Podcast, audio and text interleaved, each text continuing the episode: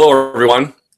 My name is Luke Thomas. This is the Promotional Malpractice live chat for Wednesday, July 22nd, uh, 2015. Today on the chat, we'll talk about, of course, your questions, your comments, as always. But I suspect UFC on Fox 16 is on Saturday. We can recap any of the action we saw over the past weekend or week, or however you want to describe the last, I don't know, billion events that there have been.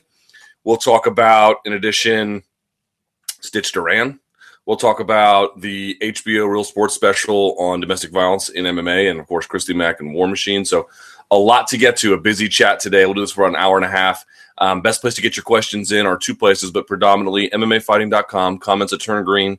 Um, they get priority, or you can get at me on Twitter, twitter.com slash SBN Sierra Bravo November Luke Thomas. SBN Luke Thomas is my Twitter handle. Um, make sure to use the hashtag chat rappers to get that in. By the way, if you're watching this now, give it a thumbs up.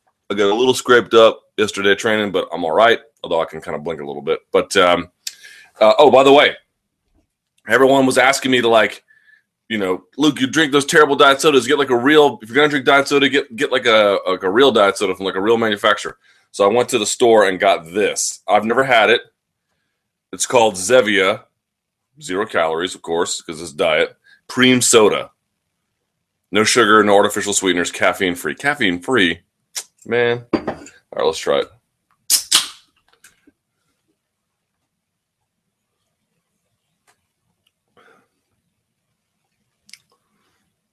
That is like hipster in a can, boy. it's not terrible. It's just like watered down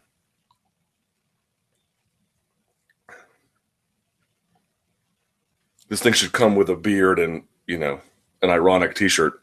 All right. Let's get this process started. Let's get the show on the road.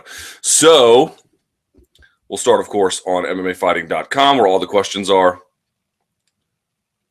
Here we go. Uh, someone says to get both sides of the story. Recently, MMA Fighting contacted the UFC for a comment on Jacob Stitch Duran being fired, and they had no comment. Uh, how long do you wait for a person of the company to respond before publishing an article? Really depends on the nature of the article. Sometimes you publish right away. Sometimes you can wait up to a week or 24 hours or 48 hours. It really sort of depends on um, the nature of the story and the nature of who you're asking for a comment and whether how important getting their comment is to a story.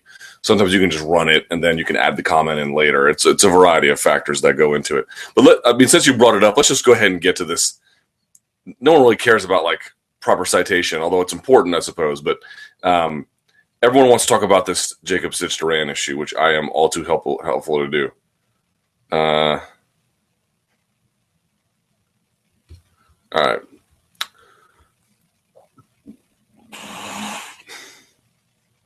Excuse me. So, Jacob Stitch Duran does an interview with Bloody Elbow. I think made a few comments on Twitter as well, but um, and gets fired. Yeah amazing, if you ask me. Um, for all kinds of reasons, it's just so incredible what has happened with with Jacob Stitch Duran.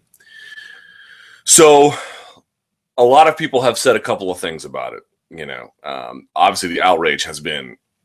I think the outrage for this one has been way bigger than the outrage for Burt Watson, which I'll get to in a minute, because the situations have been linked or compared, and I don't think that they, you can compare them.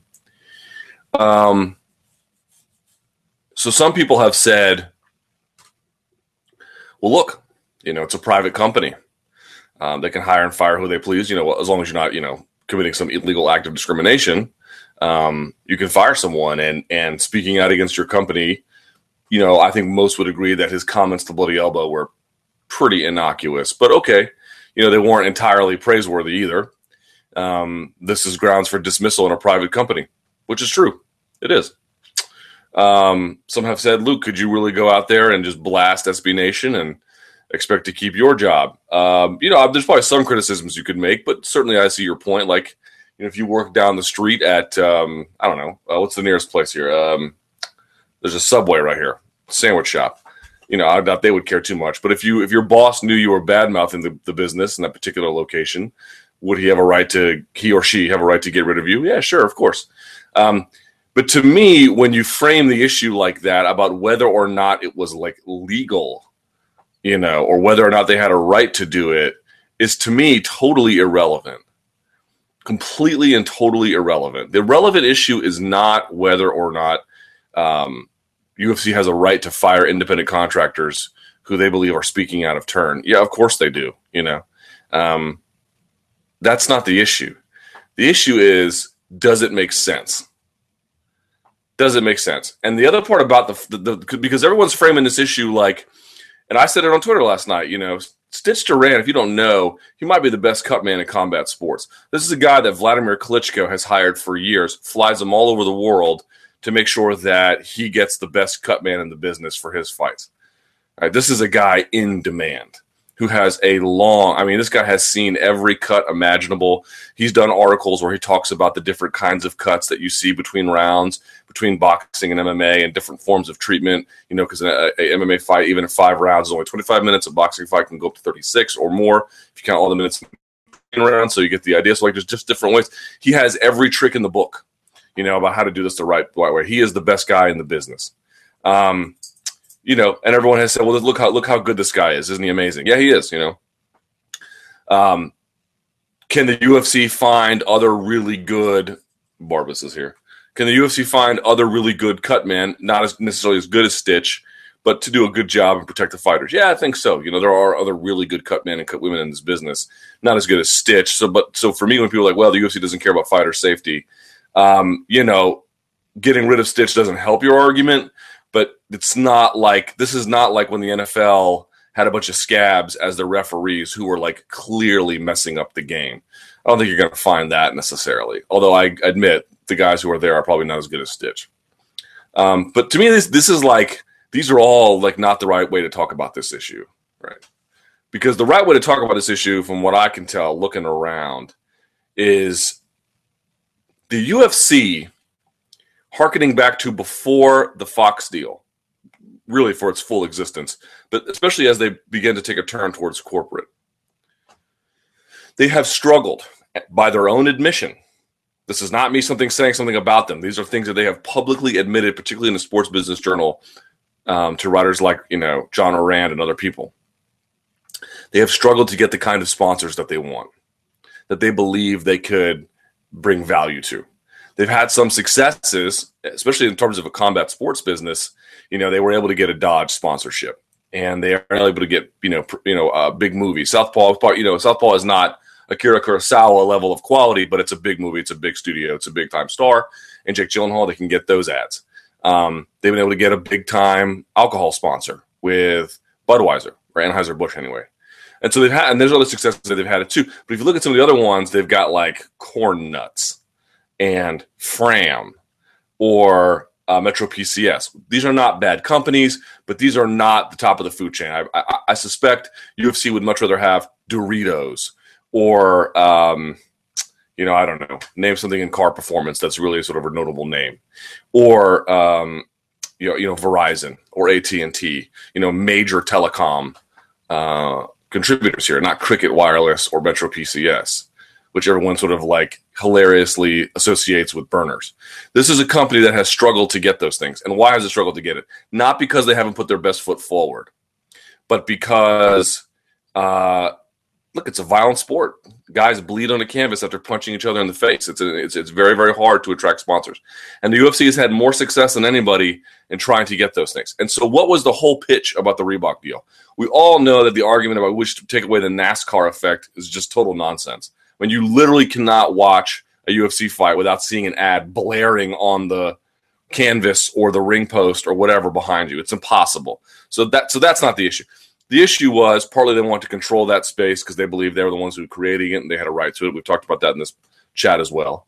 Um, but also the idea was if we can clean up that look a little bit, or at least attract a major apparel brand like Reebok, you know, we can maybe get down the road in Adidas or a Nike or we can stay with Reebok but get a bigger, more lucrative deal, or use that to attract a Verizon or a Samsung or a Sony or some kind of brand on top of that that they have been unable to get. It was supposed to be like a third party validator. Right. In firing Stitch Duran, who has taken the worst of the brunt? Has it been Stitch? No. Has it been UFC? Certainly there's been some blowback to UFC. I think you can't. I mean, I think the number one story on Reddit yesterday was this whole situation with Stitch. Now, the people who the UFC know that their customers are loyal. There's another fight coming up. You'll just kind of keep watching. The people who have taken the brunt of this are Reebok. It's Reebok. They're the ones getting butchered uh, in the media, or at least by the fans, I should say, by the people who you're trying to attract as customers. You know, it is crazy to me, crazy that for a company that has publicly admitted that they know that they're up against a challenge in trying to recruit sponsors, and yet you keep taking the very acts, um, or you keep making the very acts that sow the seeds of discontent for the sponsors that you're looking for once you finally get them. Because the deal was forced on the fighters, and a lot of them spoke out. Um, the deal removed the all the rest of the apparel companies, which are sort of like the bedrock of the MMA community, and they spoke out. Uh, certainly, media had some concerns about to what extent this was an equitable transition. And then now, um, you're firing sympathetic figures who made relatively innocuous statements about Reebok uh, and how he was losing money and how he didn't like necessarily the cut of the vest or you know was it you know, a, a practical for all the needs but not he didn't slam it. You go back and read it it's still up. And and then you fire this guy which comes right back on Reebok. At every stage they have found a way to not intentionally but deflect negative attention on Reebok. I do not understand this. I do not understand this. I guess what they think is if we fire Stitch Duran, we're protecting Reebok because we're getting rid of somebody who had some issues. And it completely backfired. So to me, the big issue here is you know you have struggled to get sponsors. You know you have put in more work to get sponsors into the combat sports space than anyone else in maybe combat sports history. I mean, yes, on the boxing side, they can get Corona and some tequilas. Obviously, they attract you know a big Latino market over there, and they've had some success in attracting some brands that appeal to those kinds of demographics. Um, you know, but I mean, the amount of work they've done to get sponsors into this space cannot be understated. They've done a tremendous, tremendous job in that, and yet. There's been a lot of times, you know, when Dana White made that video about Loretta Hunt, Anheuser Busch nearly walked. Um, and that's why you, I think you saw him being very protective when Brock Lesnar made those statements. Here you have a case where I think they're trying to be protective about Reebok, and it's having the opposite effect. They have sowed the seeds of discontent with all the various stakeholders by coercion, and then when it blows back, you know, I don't know what they, I don't know what they're thinking uh, when it relates to the strategy here. There's a guy named Joseph Nye who is a um, professor at Harvard. He's written a number of books on the, you know, on essentially related to not politics as a domestic issue, but uh, international diplomacy and and um, the, the, nature of American power abroad. And he has this concept called soft power. Soft power. The basic idea is that there's a number of ways you can get the kind of outcomes from people that you want. You can basically coerce them, you can pay them, or you know through a ways of co-opting or working together um, you can bring them into the fold and you can still get the kind of outcome that you want. And the question is when to use hard power like coercion and when to use soft power like co option. To me, it seems like the UFC just thought, and this is where the argument just completely falls apart. People who are defending it are saying, well, the UFC can hire and fire who they want. This is totally true. This is totally true. This is not up for debate. The question is, on what planet does that make sense? On what earth? Because it's not this one. It doesn't make doesn't make sense on this planet on what planet does it make sense to fire a guy who is a hugely beloved figure? And this is where it differs from the Burt Watson thing. Look, people have told me internally, you know, the reason why I didn't chase after Burt was because I guess they were having some issues with him. I don't know if people just weren't getting along. I don't know exactly what the case was, but when he left, they were like, okay, goodbye. You know, to my knowledge, that wasn't the case with Stitch. That wasn't the case with Stitch at all. And Stitch is a pretty, you know, uh, important service here. But the difference between Stitch and, and Burt is that the Stitch situation is tied to the already quite visible toxicity around the Reebok deal. So it's not just that you got rid of Stitch for saying something out of turn. You did it related to this, which brings all of this all the way back up again. the way to handle that was to call him into the office and say, look, we need you to not do that. Right? This is a warning. You can suspend him or not, but was to say, look, is there a way we can make this right with you? You know, was his watch sponsorship really bothering anybody? And you could say, well, why does he get to wear a watch? I don't know. I love Joe Rogan. I think he should be able to wear his Onnit shirt wherever he wants. But I don't quite understand why Stitch can't wear a watch and Joe Rogan gets to wear an Onnit shirt on stage at a weigh-ins. That does not compute. There's there's something missing here, right? I, again, I don't think I don't think Joe should be forced to change. I love Joe. I think he's a, I think he owns part of that company. He should be able to wear whatever he wants. I think the same goes for Stitch. If the two don't match, for starters. Or the other thing was Stitch was complaining about some of the functionality of the vest. Instead of firing the guy, how about bringing him in and being like, "Look, we don't, we, we can't have you do this. It doesn't look good for us. We're really trying to develop a strong relationship with this brand. We've come so far, but how about this? How about we sit you down with some of Reebok's designers? You give them some feedback about what you need, so that they can make you another vest that's even better." Because it's not like the vests they're making are for sale for the public on their fighter kit website. It's designed for those guys. They can't make a prototype for him to use in the matter of a weeks or a couple of months. Of course they can. Of course they can. And now, after you do that and you work with Stitch, and Stitch knows those guys at Reebok, and he gets a better vest, then he can go back into the public and he can say Reebok is a okay. Rather than you just fire the guy because you can. It's just hardball all the time, man. You ever seen a catcher give the signals first, second, you know, for for for uh, fastball, it's always one finger down. It's just if they're the catcher, it's always fastball, fastball, fastball, fastball. You know, it's no soft power, man. It's no soft power. It's just hard power coercion. And so people get discontent about it, and then you get blowback like this, which goes on the sponsors, the very people the UFC is trying to covet, trying to take care of, trying to do the right thing by, and by firing this guy for pretty flimsy reasons um, who is a beloved figure connected to that deal, it's just another dump on Reebok again. That to me is the whole issue here.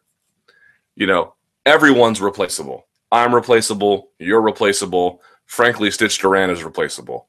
And yes, every business has a right to hire and fire within legal boundaries of who they want. And this was a very legal firing. There's nothing wrong with it.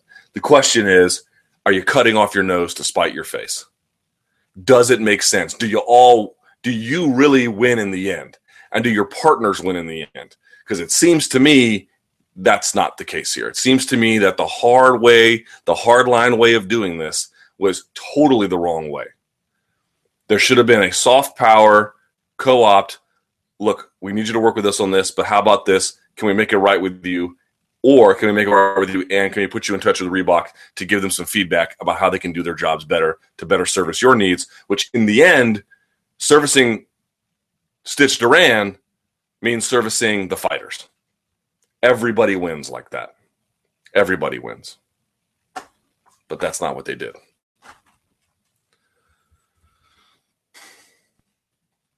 All right.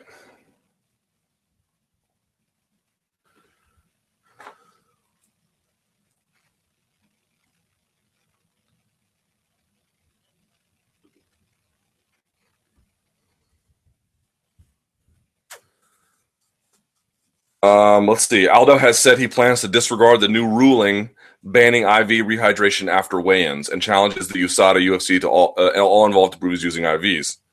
Said he does not care about him. Given that we just seen Jacob Stitch Duran fired because he spoke out, should Jose perhaps reconsider his vocal stance? Jose should say whatever he feels he needs to say. Period. End of story. There's nothing else to say about it. I'm not here to tell you if it's right or it's wrong. Part of the things I think he says are crazy. Part of the things I think he says are right on the money but it's up to him to say what he wants. The, the, what we don't need are fighters not speaking out or or giving honest opinions. That's the last thing that we need. And Jose's comments only stand out because so few fighters are honest. That's why. It, it, his comments in the boxing world, people say crazy stuff all the time. All the time. Cover boxing for a couple of years and you'll see it people challenge each other and say horrible things about each other. And you know what? The world keeps going. It keeps turning. It's not that big a deal. That's sort of the funny part about this. Like, were were Stitch's comments like so bad? No, not really. Not not as bad as the blowback that the firing caused. That's for sure. What was worse for what was worse for for Reebok? The Stitch interview or the Stitch interview plus the firing, which caused the blowback? This is a simple. This is simple. This is easy math. versus coming in, maybe suspending him, maybe not, trying to co-opt him, having him talk to Reebok, asking him to be quiet, see if there's a way they can make it right with him. How is how? I mean, this is HBO Real Sports. All right, Luke, what'd you think of the story HBO did on Christy Mack and the rest of the MMA violence? One thing I didn't understand was there was a chart that compared domestic violence of MMA fighters to NFL and average men. Uh, where are they getting these numbers? P.S. How do you they get the rights to the UFC video? Would Zuffa actually agree to let them use it, or did they not know it was going to be used for? I'm not sure about the Zuffa footage. Part of that may be a um, God, what's the concept? Um, fair use, a fair use concept. I'm not exactly sure, but whatever the case, um, here's what I thought about it. I thought that they had a lot of good points. I thought that they showed that there definitely is a problem in mixed. I mean, the, the idea that there's not a problem with domestic violence in mixed martial arts is crazy. I think it's one that people are are slowly, slowly reacting to better as the years go by. Uh, a buddy of mine sent me a clip, unrelated, uh, about Hunter S. Thompson on some TV show um, confronting one of the Hell's Angels. He had been embedded with for years. And the Hell's Angel guy made a joke about how he had to beat your wife every once in a while to keep her in line. And the audience gave him an applause break. And there was the audience was full of women. And everyone kind of laughed and gave him an applause break. It was crazy, you know, how far we've come socially. Um, and people have people have noted a couple things. People have said, you know, there's a problem with domestic violence generally in society, which is true. Um, the problem, I think, what they did was they really kind of sensationalized it a little bit. Like, here's the truth of the matter: did War Machine maybe use some MMA techniques to beat up Christy Mack, or is there some kind of disproportionate amount of um, people in MMA who may resort to domestic violence or have some kind of domestic violence history? Um, all of those things might be true, but there was a couple of problems. Number one, I thought their numbers were weird. Like comparing NFL to MMA, um, you know, just makes no sense. I mean, this is just you know nonsensical math. Basically, it's not. It's not even a coherent comparison. Um, that's the first thing I'd say. Think the second thing I'd say is, and Julie Kedzie pointed out today on Twitter, like, you know, one victim is too much. Okay, that's definitely true. Like, there should be no victims. But the argument they're making is that it's a disproportionate amount of victims, and the amount of poor math used. that argument is true, and there is math for it. That's just not the math for it, right? That's just not the math for it. Um, the math that they use, anyway. Um, but I think to me, you know, one thing that they don't show is, you know, my wife trains, and maybe you guys have some females who are friends too. Like, I'm so glad my wife trains. And I like seeing women at my gym and at every other gym, not just in jujitsu, but in Muay Thai or in MMA, because I believe that martial arts is empowering. You know, there is a dark side to MMA. It's this, again, we talked about before, it's a mix where it is martial arts, but it's also prize fighting and it's super violent and definitely attracts you know, some, you know, there is a correlation between low incomes and domestic violence. It attracts people down their luck a little bit or have had tough lives. We've often talked about the guys who've had tough lives and have turned it around successfully through MMA and through athletics generally. You know, they're the ones that, that fight like dogs because they just have a different mentality about what, what is required for success and how much they're willing to go after it. Um, Pat Miletich's famous quote, you know, anybody can um, do well in MMA, but it helps if you've had a tough life, you know? So there is that. Um, and um, yeah, I mean, I think it attracts sometimes it attracts weirdos and, and everything else. But the truth of the matter is, like, you know, when you get put in a rear naked choke, you saw the reporter get put in a rear naked choke to feel it. Th- th- these are things that are helpful, I think, to understand exactly these these techniques are serious. But you know, it's all it, it, it's it's in the hand of the user. Like, yes, these are dangerous, and to the extent that you have some deranged people or people who have, you know, um, where the rates of incidents are higher given the population, these are concerns that should be taken seriously. On the other hand, you know, um, anybody want to go out there and mess with Ronda Rousey tomorrow? You know, there's something to be said for the fact that martial arts are also empowering. And I don't want to call women weak, but I mean, like physically speaking, there's obviously a disadvantage relative to men. Um, hang on.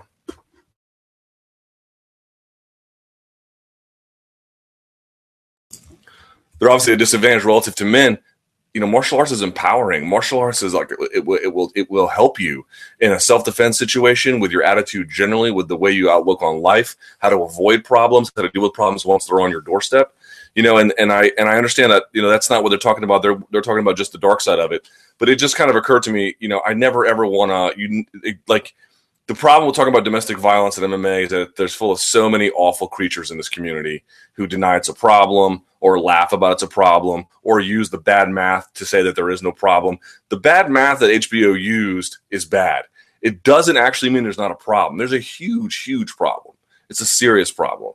Um, the, the root of it, we haven't quite identified. The solutions, I think we have some good ideas, but you know, getting the people who can actually make some choices about those things to do them is another task altogether. But I just kind of also felt like, you know, my wife and I were watching it together, and um, to my knowledge, she has never been the the uh, victim of domestic violence prior. You know, certainly not with me, but you know, in any previous relationship.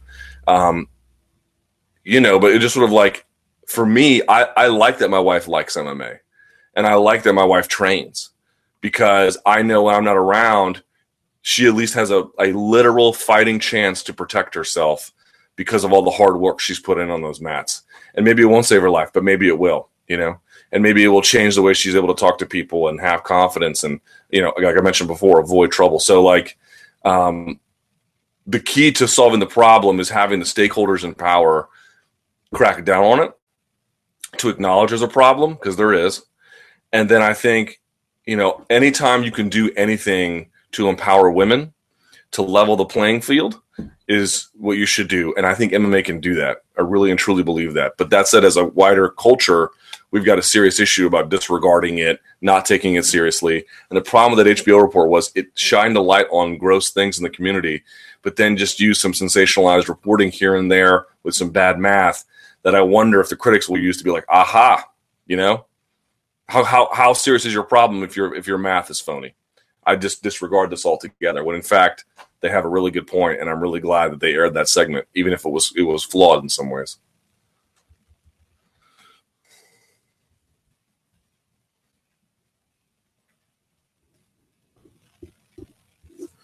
Good question. Do you know if the UFC has any programs or conferences for fighters and employees to address domestic violence proactively? I don't know that. They well might. Maybe that's part of the fighter summit. I don't know to some extent, I'm not sure how much you can get in front of that proactively. I mean, I, I think raising awareness generally helps. Um, that's a good question. I don't know.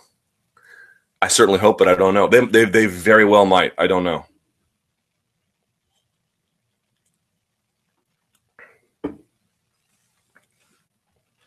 Do you think it's time they start speaking up publicly about the issue more and doing more public gestures like donating to women's shelters?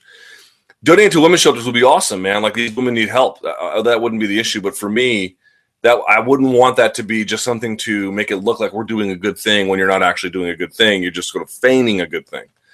Um, you know, obviously that women, the, the money would still help women who are in those situations. But at the same time, I would want to see more in terms of um, understanding that you know maybe they're fighters not in the way that HBO said it, but in reality could be a little bit more just ha- they just have higher incidence rates of domestic violence. This is something that needs to be taken seriously. By the way, uh, one more thing on that Stitch Duran related to this. You know, Thiago Silva had that blow up where the police came and he barricaded himself, and his wife put out those videos.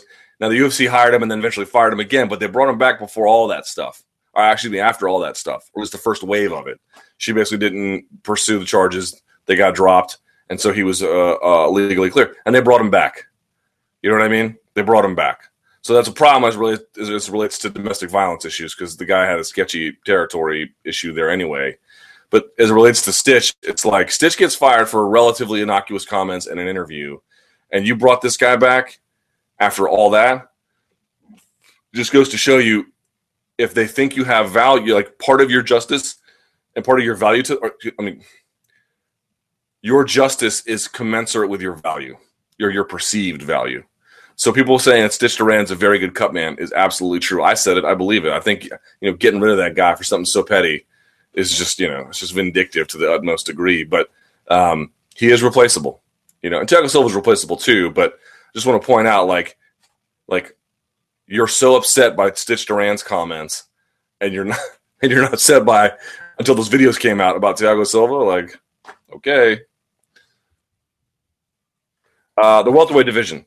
Luke, I can't help but notice the amount of talented fighters rising up in the rankings at 170 pounds. The welterweight division has always been a marquee weight class for the UFC since the Dark Ages. Now it seems to have evolved into the most talent rich sector on the roster.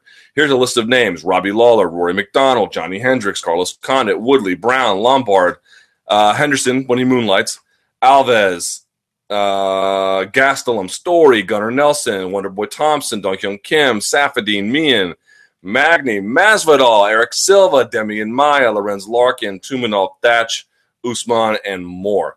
With high level athletes, credentialed grapplers, and elite strikers alike, is it safe to say that 170 is the most stacked division as of now? Someone says, don't forget about Juban, Breeze, Dalby, and Till. Yeah, and it's also, um, you know, 155 is a murderer's row too. 155 and 170 are going to be your strongest men's divisions for sure. Um, but it's also not just that. We talk about this on the show as well. Those divisions are strong in other organizations, even if they're not even as good as these guys. Like, look at Bellator's welterweight division it's not as strong as the UFC's, no. But if you're looking in, um, inside Bellator, is it one of the strongest ones? Yeah, it is. You know, I mean, look what Koreshkov just did. Just beat Lima. It's not so easy to do, um, and he did it pretty convincingly, I thought.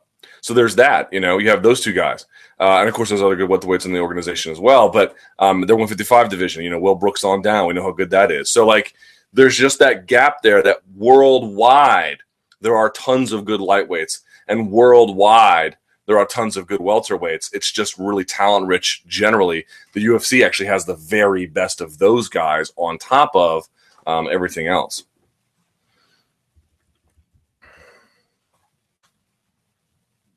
What's up with all the uh, journalism process questions?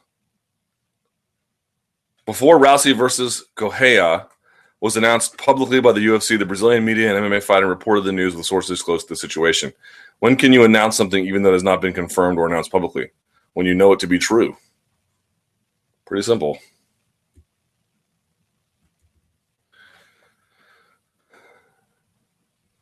Uh, okay, simple question. How do you see the Dillashaw versus Barao 2 fight playing out? Does Barao recapture the title? Well, it's only Wednesday, so I haven't gone back and I need to I need to go back and watch the first fight. If you're asking my general sense about things, I guess I expect Dillashaw to repeat here. Um, I'm not so sure what I've seen out of Barao since the last fight to give me a you know confidence that he'll go in there and make you know change some things up. But you know anything's possible. He's a good fighter. You know we saw Dillashaw get hit throughout his career, even in the Soto fight. So maybe he can make things happen for himself. He, he lasted a long time against Dillashaw, but uh, without having to go back and see the first fight and then seeing what kind of changes. Oh, uh, I just need to go back and look at the tape. You know, watching tape is so important for like so for me, you know, Fight Pass has become quite a valuable resource in that regard. But um, if you're asking my general sense, several days out, it's definitely going to be Dillashaw. But I, I just don't want to overspeak until I have a really good reason to give you one. Cross Promotion Fighters Association. Luke, I was wondering if fighters across promotions could form some type of association similar to the tennis players. As far as I know, tennis players are self employed and they provide services to different tournaments at which they play. Even if they are not employees, they have agreed to give negotiation power to a few representatives which deal with tournament organizers on matters of prizes, schedule, who plays where, etc. If fighters were to take this approach, they would not need to fight. They would need to. F- yes, they would. Someone's asking. Yes, the first step towards anything is reclassification. They have someone has to take them to court, UFC to court, or Zuffa, whatever, and win a lawsuit that says, okay, not that we're trying to tear you to pieces, but we're not empl- independent contractors were employees. Once you become, and that's you know no automatic thing, you'd have to win a court case. I mean, this is a very difficult task. Um, but once you did that, then as an employee, you can organize in the manner you're speaking. Although I don't think that would happen. I think the association you would get would be like UFC FA, you you know Ultimate Fighting Championship Fighters Association, something like that. I don't think it would cross across across uh, boundaries. That seems like too much of an organizing issue um, although you never know, you never know because once they all got reclassified, uh, yeah, maybe, maybe. Jose Aldo versus McGregor. I really think McGregor doesn't stand a chance. And I think Aldo is going to dominate him. Am I crazy? Yes, you are crazy. Aldo might win, but that one there there there will be blood for that one. Uh, three do's and don'ts when you're a writer reporter dealing with managers, fighters, or executives. Um, I'll just give you one do and one don't. Um, do not fawn over them and do not treat them as anything more or less than what they are. And do make sure that you're not wasting your opportunity when you speak with them. Also, to the extent possible, having good relationships with them. Uh, you have to decide what's more important: getting information on them, or having good relationships so you can constantly go back to the well. Um, you know, if you have someone you can always text who always gets a response, who's in a high position of power, you got to understand that could not necessarily, but that could come with some costs about what you can say else about them in an editorial standpoint. So you always have to make sure that you know there are people who might be in a position where you just don't want to have that relationship with them because you want to be able to have an editorial opinion. Uh, there are others who might be, you know, who who who you may be able to make that work with. Um, yeah, but you know, the highest people in the business, I'm I'm very much glad I don't really know them personally because it allows me to sort of take a step back and and give an opinion about it when I think we live in a sport where, you know, this is the only sport I feel like where having an opinion like matters, you know. Having an opinion in football matters and having an opinion in baseball matters, but like everyone's got one and you know, it's why you see people like Nate Silver backed up by statistics because it's really important that you know your bloviating opinion is at least based in some kind of reality. Obviously, those sports like baseball lend themselves more to stats, but in MMA, it's such a there's such a omerta you know, such a culture of silence everywhere. Partly by natural circumstances, everyone's a fan. No one wants to be, you know, a dick to everyone else. Um, but you, know, you see the fire of Stitch Duran. You know, this is not done in accident so that everyone can keep voicing their wonderful opinions about Reebok. Um, yeah, so I think having an opinion actually matters in the sport and saying it publicly. Not a stupid one, but one you can, you know, through the through the course of history, you can look back on and tie important events to, and maybe have some data to support or whatever the case may be. Uh, do you see Fedor signing? Who do you see Fedor with signing upon his return, UFC or Bellator? Well, if you saw the interview on uh, Monday's MMA Hour with Ariel with uh, Vadim Finkelstein or Stein or whatever it is, seems like UFC might be in the running. You know, um, I still think Bellator, not for any particularly good reason, only with the limited amount of information that I have, which is not particularly great. But at the same time, I don't know so many of the circumstances from the first time around have changed. M1 co-promotion not really a part of the deal. Fedor very much, you know, was needing to fight the very top guys at the time. I don't think he has to do that now. So, uh, you know, he can. I mean, there's almost like a farewell tour or even a goodwill tour. It's not the same things as if you lose, are you still that guy? We know he's not that guy, and that's okay. This is very much about nostalgia and romanticism and paying for it.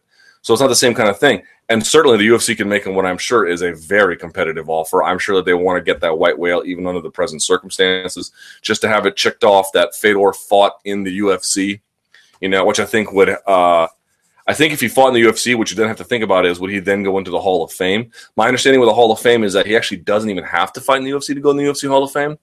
But I just mean realistically, you know, if he fought the UFC and he won, even if it's just one fight, I mean, Bas only fought in the UFC twice right?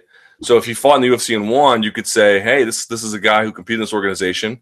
They got all the rights to Pride and the library and everything else. You can talk about his body of work, and they have the, they have the stuff for Affliction and everything else. So um, there's part of that too, right? Making him like not not owning him, but co-opting him in a way where you know uh, everyone kind of wins. Um, so there's that as well to think about, which Bellator can't really offer him. I'm sure Bellator can make a pretty competitive offer, but the other thing you have to talk about is you know are they just saying all this stuff to butter up UFC to get UFC to raise their price tag so that Bellator raises their price tag, and then they just go back with what they already know and like in Scott Coker? You know, I don't know. I don't know. Um, I mentioned before that some of the people around Fedor, I don't think have a particularly strong relationship with UFC. Maybe they're minor functionaries that are orbiting around him. We'll see. We'll see. Certainly, UFC can pay more, um, and I think do more with him. But your guess is as good as mine.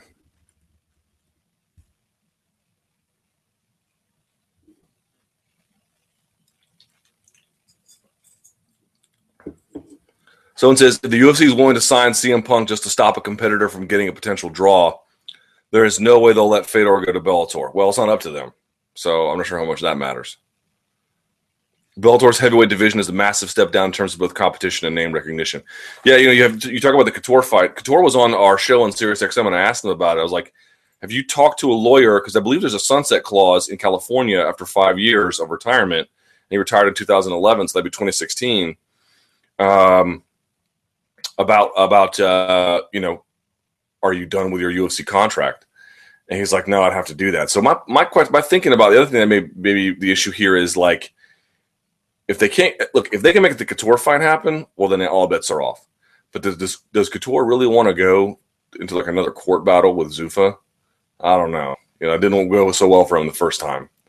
So there's that. Uh, you know, I don't think that UFC wants to go to a court battle with Couture either, but I like their chances a little bit more, just for all the reasons forever. So it says Bellator doesn't have a pay per view product, so the pay per view buy incentives in the UFC contract will far exceed the cash he'll get from Bellator. Uh, you don't know that. That's the normal mechanism, but I bet you he'd get a special Viacom deal. And they can always game out what they would make. You know, we can game out if you sold a million pay per view buys. Here's what you'd make. We can match that in just straight up cash. You know, because they can they have access to old people's like like Couture's old contract. It's not it's not hard to find. Don't you think it's hypocritical to bash the NSAC so bad for their anti-doping program and then calling them incompetent and whatnot? But when the UFC comes out with theirs, your tone suddenly changes a ton. You're so much more sensitive expressing your views. I don't know what you're talking about. I've been I've been lax on. I'm not just talking about the marijuana issue.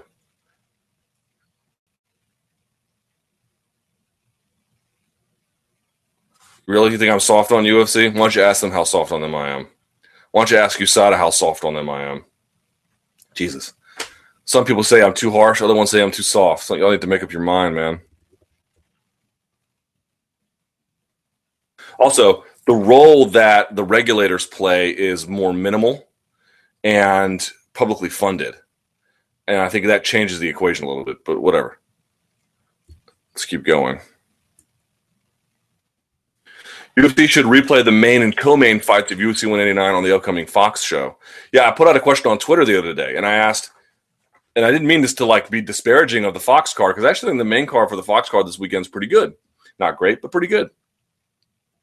And I asked, what would be do better ratings if they just re-aired, you know, obviously spliced up, but if they re-aired the UFC 189 main card on Fox this weekend or UFC on Fox 16 just normally, what would do better ratings?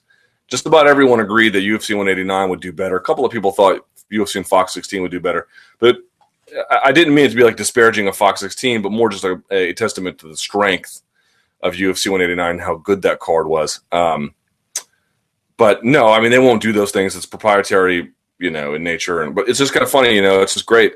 Mayweather fights Pacquiao a week later. You can watch it for free on Showtime. So I know that fight wasn't particularly good, but you know when a fight is good, they'll still do the exact same thing. They rush to get it back on their platform, even after pay per view. So um, definitely would be fun to, to to have the UFC try something similar. Fedor does return. Who would you like to see him against? Uh, I hope he actually does not return. I think I'm the only person on the planet who thinks that, but it's true. I hope he stays retired. But if he is going to come back, um,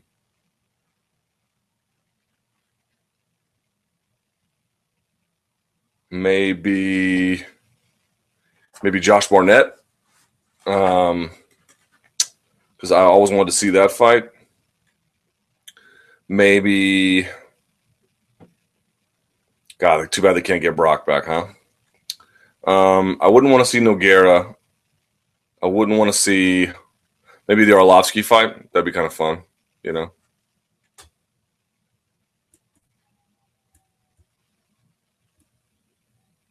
Who would win this? Let me give us a rec. Who would win this lightweight tournament? Dustin Poirier versus Al Iaquinta, Eddie Alvarez versus Tony Ferguson. So I like Poirier over Iaquinta barely. And I like Ferguson over Alvarez. And then I like Ferguson over Poirier. But even if it's I Quinta, Quinta, whatever, I like Ferguson over him too. True or false? UFC 191 does under 175,000 pay per view buys. It might. So I'll just say true. Barao finishes Dillashaw within four rounds. I'll say false. Dana White goes on a rant within the week about the HBO special on domestic violence. I will say false.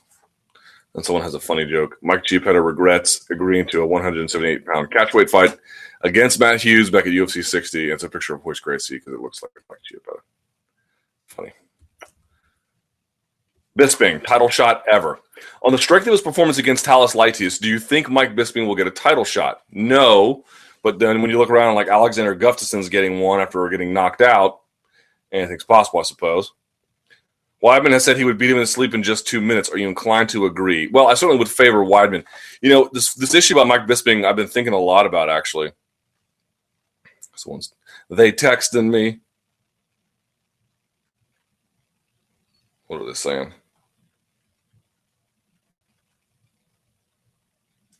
Um,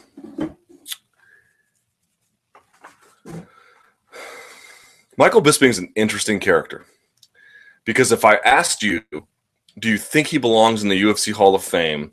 What would you say? I would say no right now. I think he still hasn't quite written the last chapter of his career, so I leave it open to seeing what he can do. But for me, it's not the UFC Hall of really good. It's not the realist, the UFC Hall of you know amazing careers. It's the UFC Hall of Fame, and to having never won a title or even fought for a title, granted the circumstances are a little bit difficult, but still, you know, you had you had ten years to get a title shot. You never could turn that corner. Now maybe he does before he calls it quits, and we can have a different debate. Uh, is a little too much for me to overlook. But I will say something that I think is sort of re- remarkable about Bisping's career. I don't think, as of now, he belongs in the UFC Hall of Fame. But I think what I would say is watching him compete against Thales Leites, especially when Leites was doing really well in that third round, you know, hammering him. Um, it was sort of illustrative to me that yes, Thales Leites was a different fighter and had earned his way back and had fought for a title. In many ways, he had done things that Mike hadn't. You know, he got that elusive title shot and didn't do much with it, of course. But you know, look, he was there. He was, he was in that position. Michael lacks, I think, the things you need to really be put in the Hall of Fame. But to, to having never been cut, you know, and despite having you know his ups and downs in the sport, but still doing just enough where meritoriously you could never argue he should have been cut. Never had that Dan Hardy against Anthony Johnson moment where you're like, wow, I mean, we're we going to cut this guy or what? Um, I think is hugely impressive. Hugely impressive. And we take it for granted. You talk about guys having longevity in a sport at the top of the food chain, man, that is hard to do. And Michael Bisping has done it, you know. Um, Fight Metric will, will, tell you that, you know, how many guys have a three fight win streak or more in the UFC or have ever had a three fight win streak or more in the UFC. It's a small number. I mean, the number of guys who are able to have a career as long as he has had without being cut in the UFC, like straight across, phenomenal, phenomenal. Not enough to get you into the Hall of Fame. You got you just got to win the big ones. I feel like, but um, still a damn impressive career.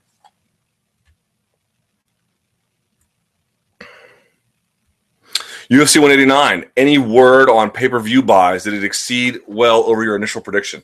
Well, I'll definitely say that you know I said I was worried it could go as low as 400,000. Definitely is not going to go that low. I would say the minimum it would probably go would be around six. That's the bare minimum.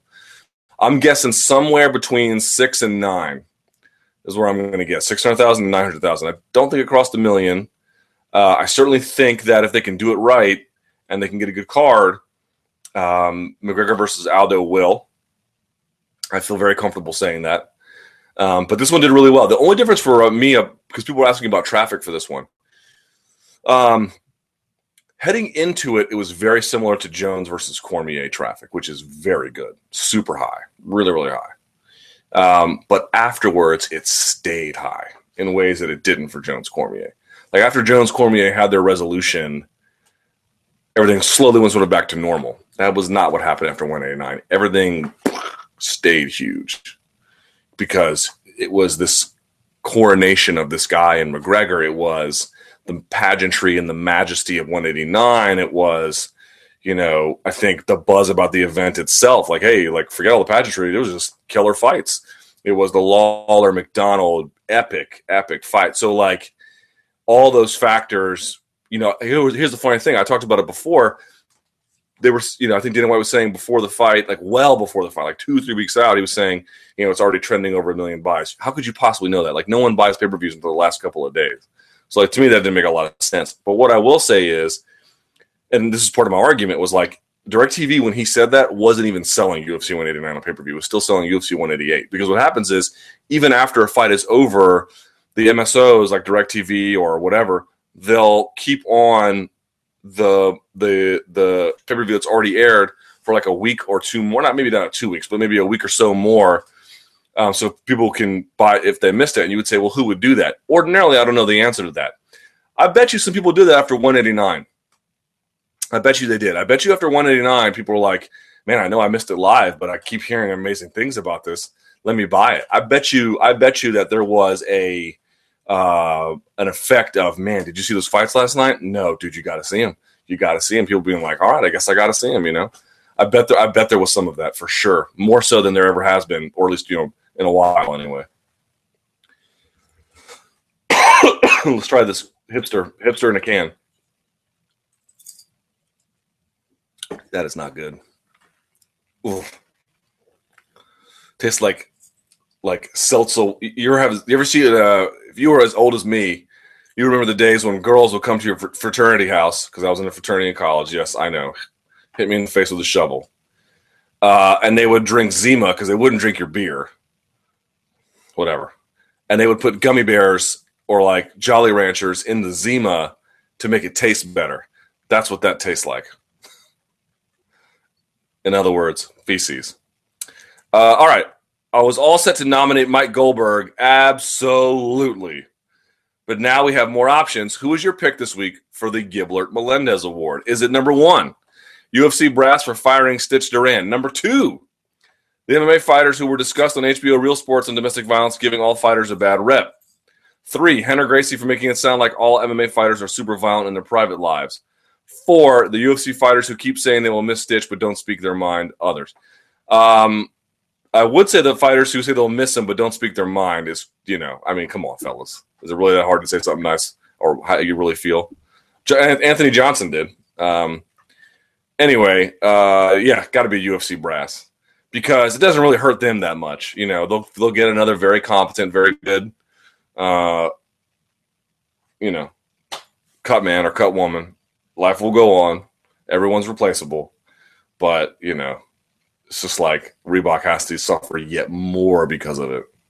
You know, I was gonna tweet yesterday. The funny thing about the whole Stitch thing is like, like it. It's not like if Stitch didn't do that interview, that folks wouldn't have known there were issues with the Reebok deal, right? Like, it wasn't like that was a secret. Of all the things everyone said about the Reebok deal, from media to fighters to managers to retail suppliers to whatever, Stitches might be at the bottom of the list in terms of severity or, you know, negativity. He still gets, I mean, all right. Hard, you know, fastball down the middle.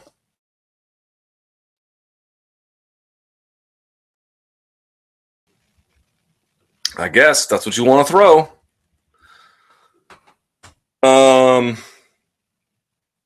you touched on this recently, but do you have any insight into what kind of money fighters tend to get in a locker room bonus? I truly hope it's as significant for the likes of Duffy, Rory, etc. Um, there's no hard data. I'm very reluctant to give any information. I'll just say what I typically hear is that they're not as common as they used to be, but they still are a part of the UFC experience, and that they typically are around five to 10k. But I don't have any hard data on that at all. It could be way more for the guys at the very elite who realistically don't tell me very much. So take it for what it's worth. Fight Night Dublin. Look, with the upcoming Fight Night in Dublin, what can us Irish fans expect? Gunnar Nelson main with Joe Duffy co-main, and if so, who do you envisage the respective opponents being? Somebody was saying Joe Duffy versus Dustin Poirier. Yes, please. Yes, please. Right, take it tomorrow.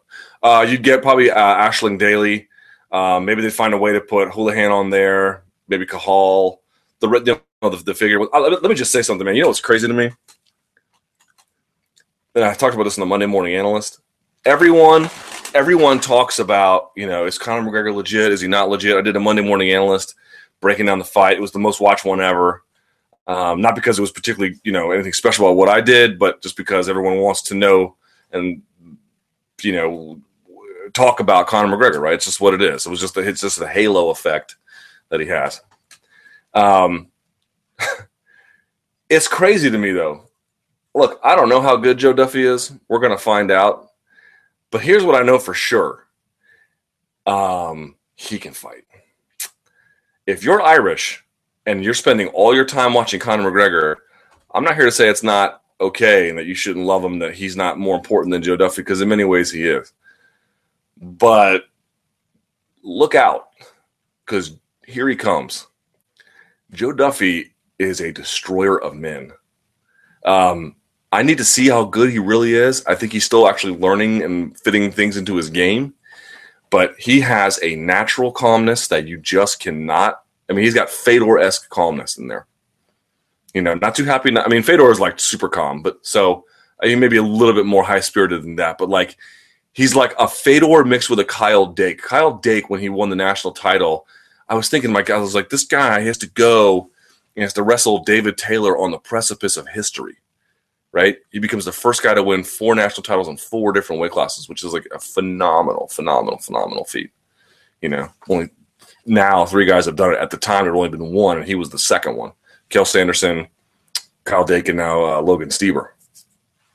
And ESPN interviewed him, and they said, "You know, were you nervous?" And he was like, "Nervous? Not nervous at all. Like when the big lights come on." and there's the big stage, he goes, I love it. I live for it. It's what is the most fun for me. So while you or I, or maybe maybe many other wrestlers may get nervous about it, what if this happens? What you know? How am I going to deal with this particular portion of his game? Kyle's like, yes, this is this is where I shine. This is where I do my best work. I feel like he's that mixed with the calmness of Fedor. Like I feel that way inside, but I'm not going to let my body, you know, react in a way where, I, you know, I get too far out of position or I'm not thinking straight or whatever the case. It's like that, dude. It's like that. It's crazy. Uh, that guy's brain heading in there. You know, we talk about McGregor being bulletproof, and he is. And again, we don't know enough about Joe Duffy. There's still a lot to learn about him. But I'm telling you, look out, dude. If you're Irish and you're giving all your love to Conor McGregor, I would caution against that. I would say give a, give much of your love to him but you need to pay attention to Joe Duffy because he is legit, super legit.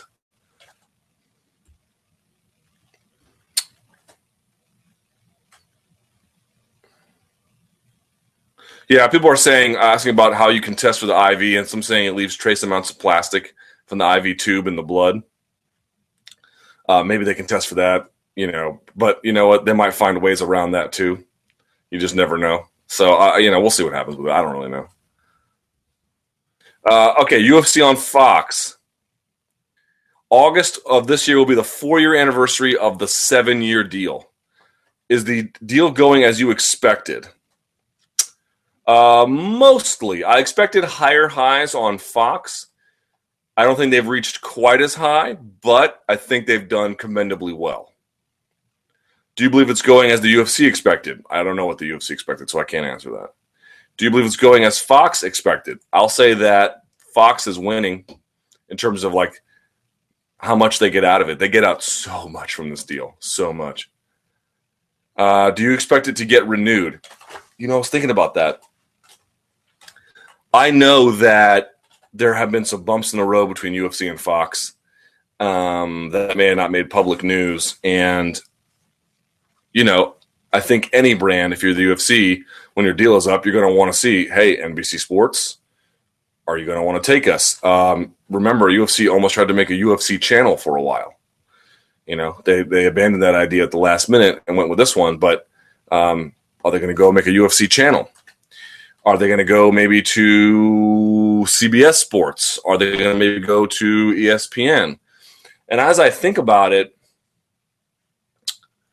I don't know what the answer is, but the Fox fit is good for any number of reasons, if not the least of which is that how would ESPN even take the inventory that UFC does? I mean, think about all the shows the UFC has on the big Fox. You have four a year, um, all the prelims on your pay per views, um, all just the regular fight night cards. We're talking, you know, 30, 30 weeks a year or more, up to 40 or more, whatever the, whatever the number is where all your stuff is on, you know, one, basically if you're Fox, mostly one or two channels, mostly one channel.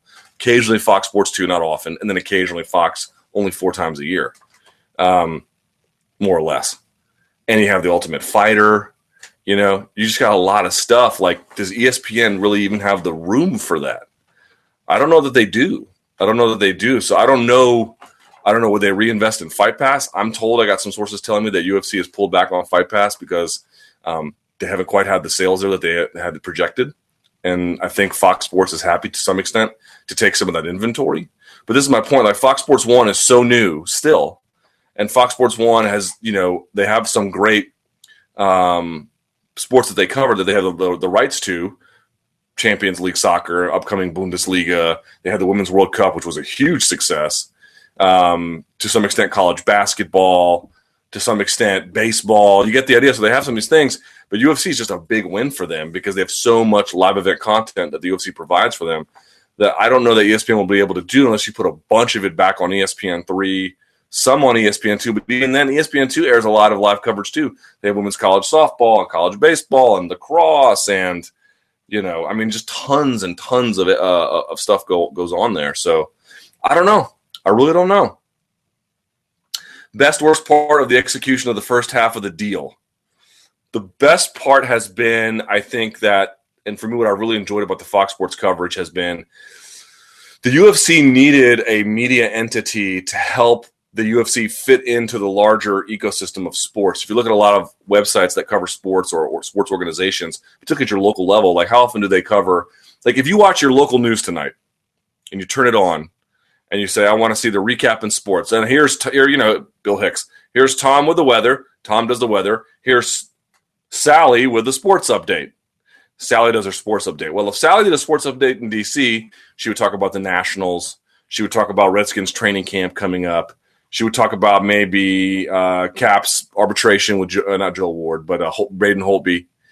Um, she would talk about Oubre Jr. at the Summer League for the Wizards, and then maybe something else. And that would be it. You wouldn't really talk about MMA.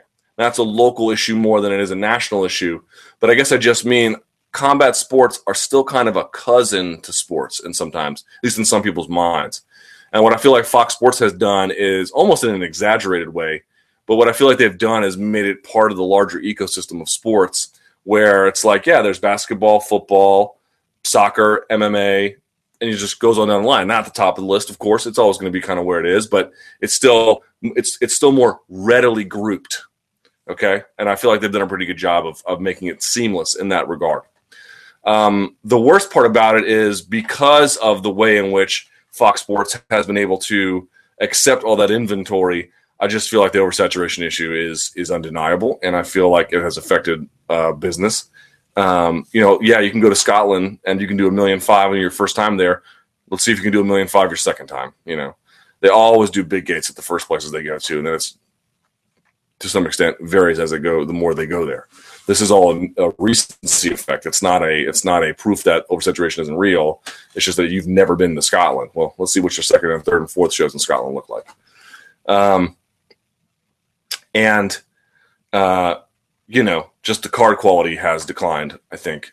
Uh, you know, the sport has gotten better while the card quality has declined. I mean, yes, guys who are on the prelims now could beat some of the guys who were, you know, on main cards of UFC seven, eight years ago but the guys who were on main cards of UFC seven, eight years ago were more or less, you know, the best available guys they could find who weren't in Pride or some other place. Now that you've got all the best, um, I just feel like there's too many shows. And Fox is like, hey, we'll take more. And so there is. Oh, and then these three hour main card broadcasts. Oh my God.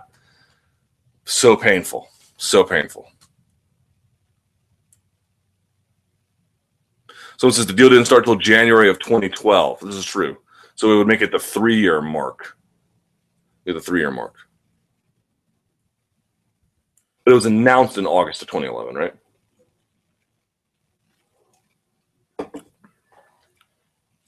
Here we go. Joe Duffy. What do you think the UFC should do with an exciting and talented Irishman next? Dustin Poirier. Gotta be. This kid can fight. He needs to fight somebody who we know can also fight. And Dustin Poirier can fight. That's what you need to do in Ireland. Yes, please. I mean, if you make that fight, oh man. Let's see.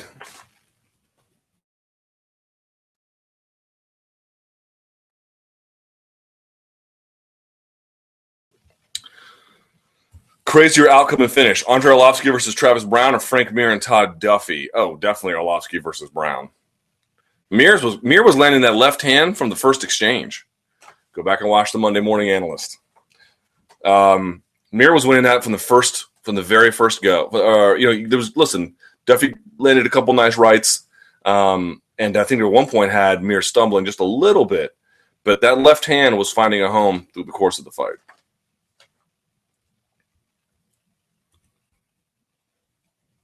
Todd Duffy. Luke, how does a fighter in the main event earn twelve thousand dollars? Is this a record for the lowest payment in modern times in UFC? How can they deem a fighter worthy of a main event, main eventing a, a show, while at the same time uh, being the third lowest paid fighter on the card? Um, I had a debate about this on my Facebook page, facebook.com slash Luke T Sports. People were saying, well, you don't know what he got in bonuses. Okay, you're right. I don't. Um, here's what I'm going to say about that. It is certainly possible that Duffy got more in some way that we don't know about. But you don't get credit for it. If you intentionally keep it secret, you don't deserve public credit for it. That's just a rule. So if you say something like, well, we pay these guys things you don't know, that's cool. If we don't know about it, you don't get credit for it. You know, you can you you don't have to change your system because of us. You can still keep your system because it has benefits for you but you don't get to keep your system and get our praise for things which we can't verify to be true. So, as far as I'm concerned, until I'm given evidence to the contrary, he got for however many fights he got, would be the 2,500 to 5,000 for Reebok, and then 12,000 for this. So it's about, you know, let's say best case scenario, 17,000. Um, you know, take about 35% for taxes, 10% for management or more you see what he's left with. So there you go. Someone says, someone asks, how does a fighter in the main event get $12,000? And then someone replies quite stupidly, because the deal he signed stipulated that he would get paid 12000 to show. If your argument about it's fair that a guy got something because he signed a contract in an environment where they have guys like Duffy have virtually no leverage please stop watching this podcast forever because you can't think beyond stage one. Here's stage one. Here are the facts way past stage one. And then here's you. That's all I'm going to say about that.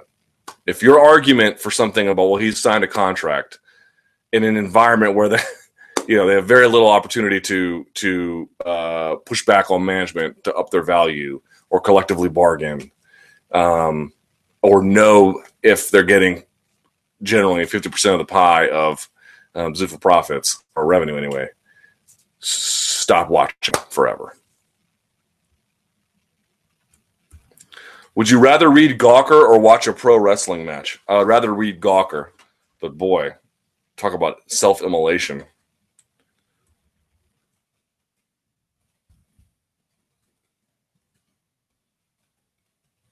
There you go. Someone asked exactly what I thought about. Luke, in the light of the Stitch firing, I am forced to wonder how the overwhelmingly negative response to the kits and unintended consequences of this deal may impact Reebok sales of the kits and any future investment on their part on apparel deals. I personally don't see many casual fans picking up these Reebok kits, so it falls to the hardcores to drive revenue. The hardcore fan is more educated and is now aware of the unintended negative consequences this deal has wrought. Reebok is not a brand with the cachet of a Nike or an Under Armour. Will all this backlash result in fewer kits purchased from the core MMA audience than initial projections? There might be some of that. I've seen some people say they're going to have boycotts on UFC content. I don't believe that. See, another say they're going to have boycotts on Reebok content. I don't know what to think about that. That might be true. That might be true or untrue. I don't know. Resulting in less of a financial benefit from Reebok's perspective, that could potentially impact future deals and the future of this corporate relationship. You make a kit, you take away. Some guys might make more. A lot of guys might make less you, you, you don't really consult them when you make it. You force them to wear it. You take away their sponsors. Um, not outside the octagon, but in the places where like it matters. Uh, and you know, so you sow seeds of discontent because they were just told what to do. There wasn't really any kind of collaborative effort there. UFC may say we don't need to have a collaborative effort. You may not need to because you can do it. that doesn't mean it's the best way to go about doing it. Coercion is not always the best policy. Um, and then you know you're firing Stitch, and you don't let any of the other apparel brands into the into the expo, and you can do all these things because you can. Doesn't mean it's the best policy and way to handle it. Um, and the people most affected by this, if you ask me, I mean, F Reebok, and not just F, but F U C K Reebok was a was trending on Twitter. Like that's not good. You know, that's so not good. Uh, and I'm not in any way telling you to boycott. Although I will say, like, I feel like Reebok is getting way more of the unintentional blowback than they deserve. And I think that's definitely true. On the other hand, I don't consider them to be like innocent, totally, I should say this. I don't consider them to be totally innocent bystanders because people are saying, well, you know, this is a Zuffa deal. Reebok's just trying to do something for their brand. Mm, they knew what they were getting into. They joined a company that had an existing lawsuit filed against them for you know antitrust, and you could say, well, it's a frivolous lawsuit or not. Certainly something that they you know, they knew they had an FTC investigation that's uh, been reopened. Now you have this lawsuit. Um, you know, if you do any kind of your due diligence, th- those things should come up. You know that you're able to, you're paying for these guys. You know they're independent contractors. Um, and you know that some of them, like no, like no one at Reebok asked if they're if the guys are losing money. Like no one asked that. No one Reebok says, again, I've asked this. It was the first question I asked on this chat when it happened. Are you putting the money in that you're taking out? And the answer pretty clearly is no. For some guys, it's more, but for the guys at the top, not really. No one at Reebok asked that? Really? I find that very hard to believe. Very hard to believe. There's smart people at work at Reebok. They know. So, you know, look, it's a great deal for them, right? That's why they did it. But just because it's a great deal for them doesn't mean that they're totally ignorant of all of the intricacies and whether or not some of these things are fair to some of the actors that are involved here. Um, again, I think they're getting an unfair blowback from some of these other things. You know, Stitch being fired is not Reebok's fault. So, so Reebok getting attacked for it seems to me kind of ridiculous. Um, but that's what's going to happen when you just this is this is how you manage everything, you know.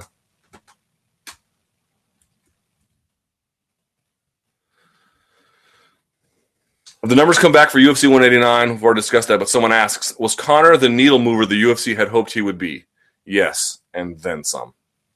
And then some. Let's go to the Twitter machine if we can.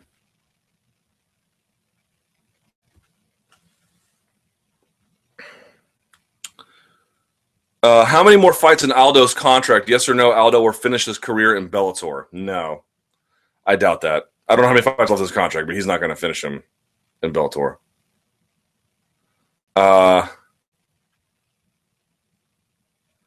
your thoughts on Jose Aldo threatening to sue Chael and the UFC over a rib injury defamation? Did dude, did y'all see this story? I saw it in uh, MMA Fighting. I don't know who published it, or uh, uh, MMA Mania. I don't know who published it first. Apparently on Chael Sonnen's podcast, and I don't know if it's true. I do not know if it's true it sounds like it's true. I might text Chael after this. Chael said on his podcast that he gets a call from some lawyer, uh, I believe a woman, saying, you know, if you don't stop saying these things about Jose Aldo, you know, we're going to file suit. And it turns out the woman, at least she identified herself as a lawyer for Jose Aldo. Whether or not she is or isn't, I don't know. Um, and his point was you know, uh, his point was, well, look, I'm only repeating things that were said publicly. How are you going to sue me for repeating things that are publicly? And apparently, this lawyer told Chael, as Chael repeats the story, that they that this lawyer, if that is in fact actually a lawyer, I mean, I'm just telling you the elements of the story. How much of this is true, I don't know. The story says that this woman was like, "Well, the UFC, they're going to get, you know, they're, they're we're going to be they're going to be told about this as well, or some sort of vague legal threat to UFC about comments that some of their brass may have made." Um, so Chael has repeated this. I don't know if any of this is true, but if it is, and Jose Aldo is actually threatening to sue retired fighters and or the UFC for defamation, and again, let's put a huge caveat on it. I have no idea how much of this is true that is crazy. That is crazy. I, I, parts of me wants to believe that the threat might be true, right? Like he would he would threaten the act of doing it. He wouldn't actually go through with it. But I don't know, man. I don't know. You know, it's really kind of crazy. That's nuts. That's totally nuts.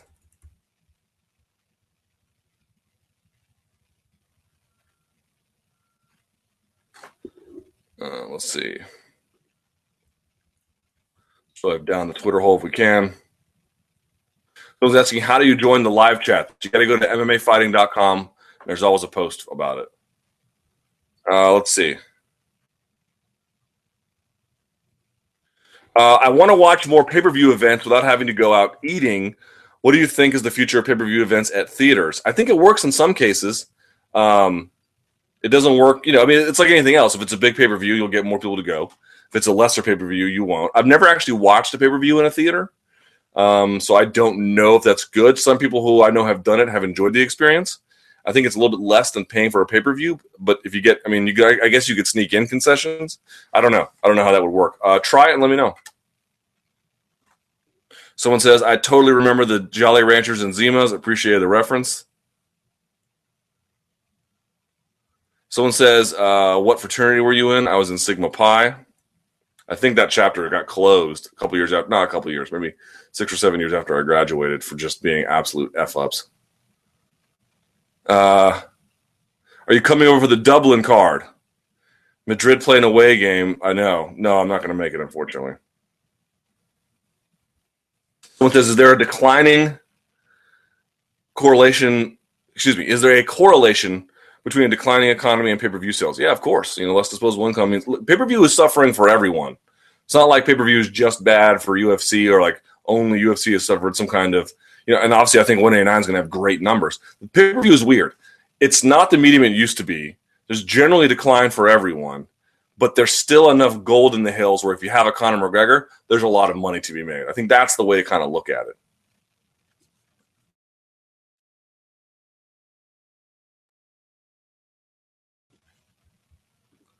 Uh, let's see.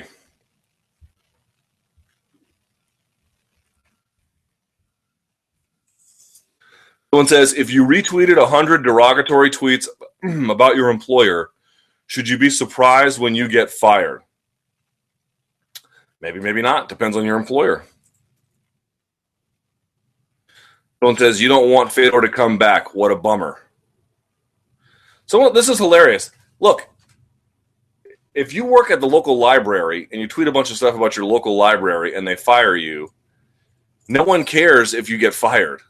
People care if you fire Stitch, especially when the reason why he was tweeting was he was airing I think in some cases, pretty reasonable grievances. That's sort of the issue. It doesn't matter if you have the again. How many times do I have to say this? It doesn't matter if you have the right or like if it's common in other practices. The question is, what happens when you actually do it? What is the blowback? Well, the blowback is you're hurt, killing. You know, the not, not you, but the donks are out there with pitchforks against Reebok, the very, you know, apparel brand you've been trying to lure into the sport for its long term growth. You know, I, you think Reebok is like sitting back being like thrilled with all the negativity that's been surrounding this deal, but because everyone got coerced along the way, that's what happens. Doesn't matter if you can. You, you can do. A, they can do a bunch of stuff. Does it make sense? Is the question.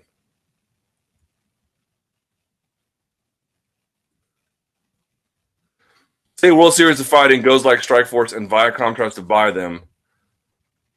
Okay. Does Zuffa let them, or do Zuffa try and buy them as well? Uh, I don't know if Zuffa would try and buy them. I mean, it would depend on the price, of course, and what the value of the assets are. And there's not much, a whole lot of value to the assets. If if Bellator bought World Series of Fighting, they would dissolve it immediately. Like, there's not money to be made there. There might be some fighters you want. Um, you know, it'd be good to have Jake Shields in the Bellator fold or Rousimar Palhares or, um, you know, um, any number of guys that they have there. But that's not the same thing, you know.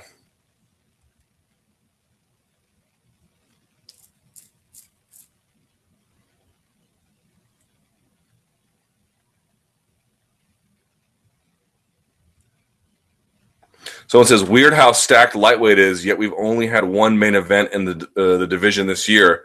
Pettis versus Dos Anjos. That is true. It's a good point. Uh, do you think the stitch firing and the outrage from the fighters could lead further to fighters organizing? Judging by the response on Twitter, no. This is not about that. This is just about, I think, the the blowback to Reebok. I don't think it has much to do with anything else.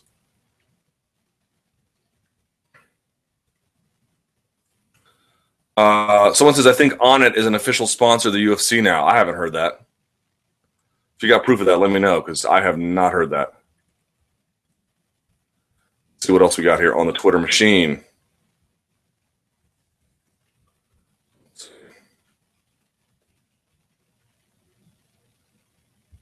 Do you think MMA has got too skillful and the art has got so much for Fedor to compete competitively?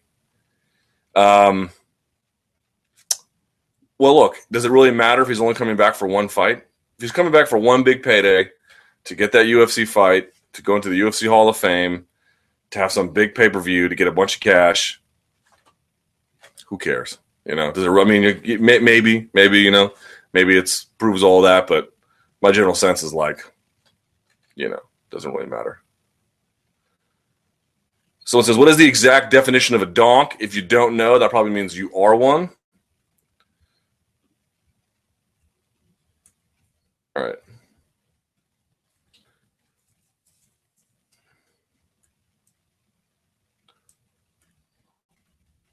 Uh, someone says, uh, "Have you ever been approached to join the Fox Sports UFC team in any capacity?" Uh, no, not really. And um, you know, would I entertain a offer? I mean, I listen to anything offer, but no. You know, I, I nothing. Nothing's really happened. Someone says, "Here's a champion: Fabricio Werdum. Two is Cain Velasquez. Three Dos Santos. Four Miocic. Five Arlovski, Browne, Barnett, Rothwell, Hunt, Overeem, Mir. You could do Fedor versus Mir. You could do Fedor versus Overeem. I wouldn't do Hunt because they already fought. You could do Rothwell, but not best use. You could do Barnett. Browne doesn't make a whole lot of sense. It's not as exciting. You could do Arlovski, and anything above that to me makes no sense. Those are the ones I feel like you could do. But you could also do Shogun. There's, there's some other ones you could really do uh, as well. Luke, why do you think Johnny Hendricks gets so much hate online? I don't know. I didn't know that he did. I saw that his restaurant got gets torn to pieces in uh, Yelp reviews, but um, I haven't seen anything else beyond that.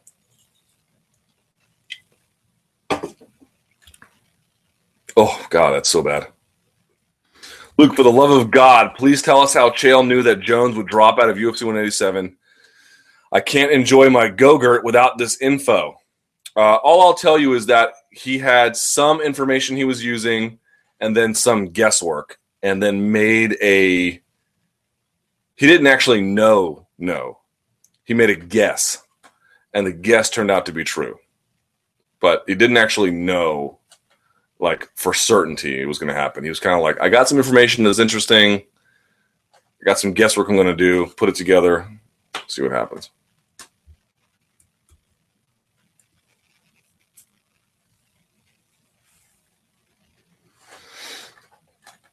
Look, a whole lot of people from fans to fighters to journalists reacting negatively to the news that the UFC won't use Stitch again. At this stage, is it too late for the UFC to walk it back?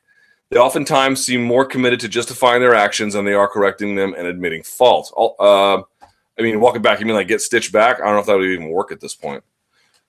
But, you know, I think in terms of, you know, allowing guys to add a sponsor or two to their shorts, of getting feedback from Cutman to make the Cutman jacket better. I mean, these are obviously areas of improvement that seem like no brainers, but you know, will they? You know, I don't know. I don't know what they're going to do. Also, many fans think this is a terrible look for the UFC, myself included. Right up until I remember the Barao versus Dillashaw twos on free TV this weekend.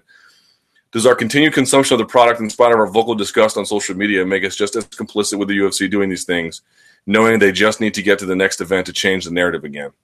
Um, yeah, look, I mean, if you're so disgusted with the UFC, yet you just keep watching their stuff and and you know uh, in no way change your behavior as a fan. I mean, you're you know you may not like those things that they do, but it doesn't stop your consumption habits. So how much do you really hate it? You know, yeah, it might it might really piss you off, but like, You know, not in any kind of existential way. Like think about it in football. People are like legitimately concerned. I think about head trauma. Not enough to stop watching the NFL. Their ratings are like through the roof, man. I mean, their ratings are ridiculous. I mean, you're talking like 30 million for a game on a Sunday night, if not more than that. Um, when you think about that, our record MMA is like a peak of nearly 10, and they can triple that week after week in the NFL.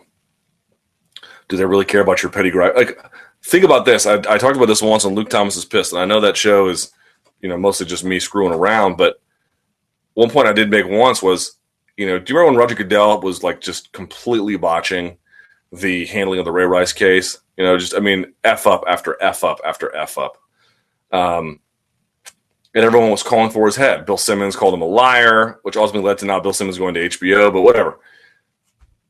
Everyone and their brother wrote these like sanctimonious, Roger Goodell's the worst person on earth. And he might well be. He might well be Satan incarnate. I don't know, you know.